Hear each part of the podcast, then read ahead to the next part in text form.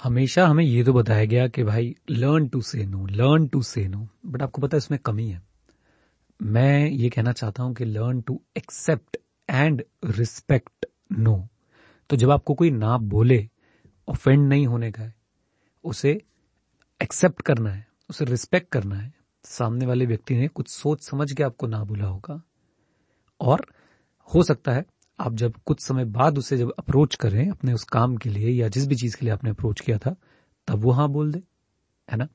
तो ये बहुत ज़रूरी है कि हम, ये तो बहुत अच्छे से बोलते learn to say no but भाई, जो सामने वाला व्यक्ति आपको नो बोल रहा है, उसकी भी तो थोड़ी सी इज़्ज़त कर लो।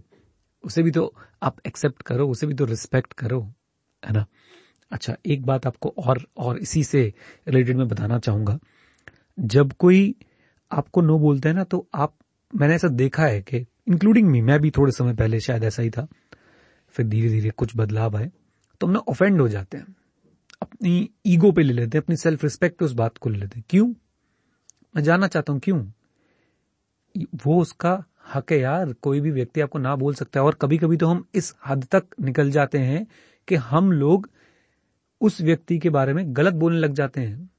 उस व्यक्ति के बारे में हम लोग गलत सोचने तो लगते ही हैं, गलत बोलने भी लग जाते हैं।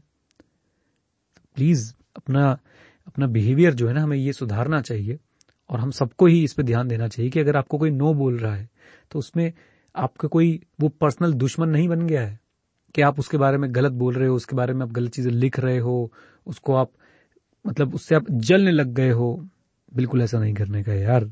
एकदम एंजॉय करें अपनी लाइफ को। लाइफ बहुत खूबसूरत है और अगर किसी एक ने आपको ना बोला है आपके किसी काम के लिए तो आप सोचिए कि उसके पीछे कुछ रीजन रहे होंगे।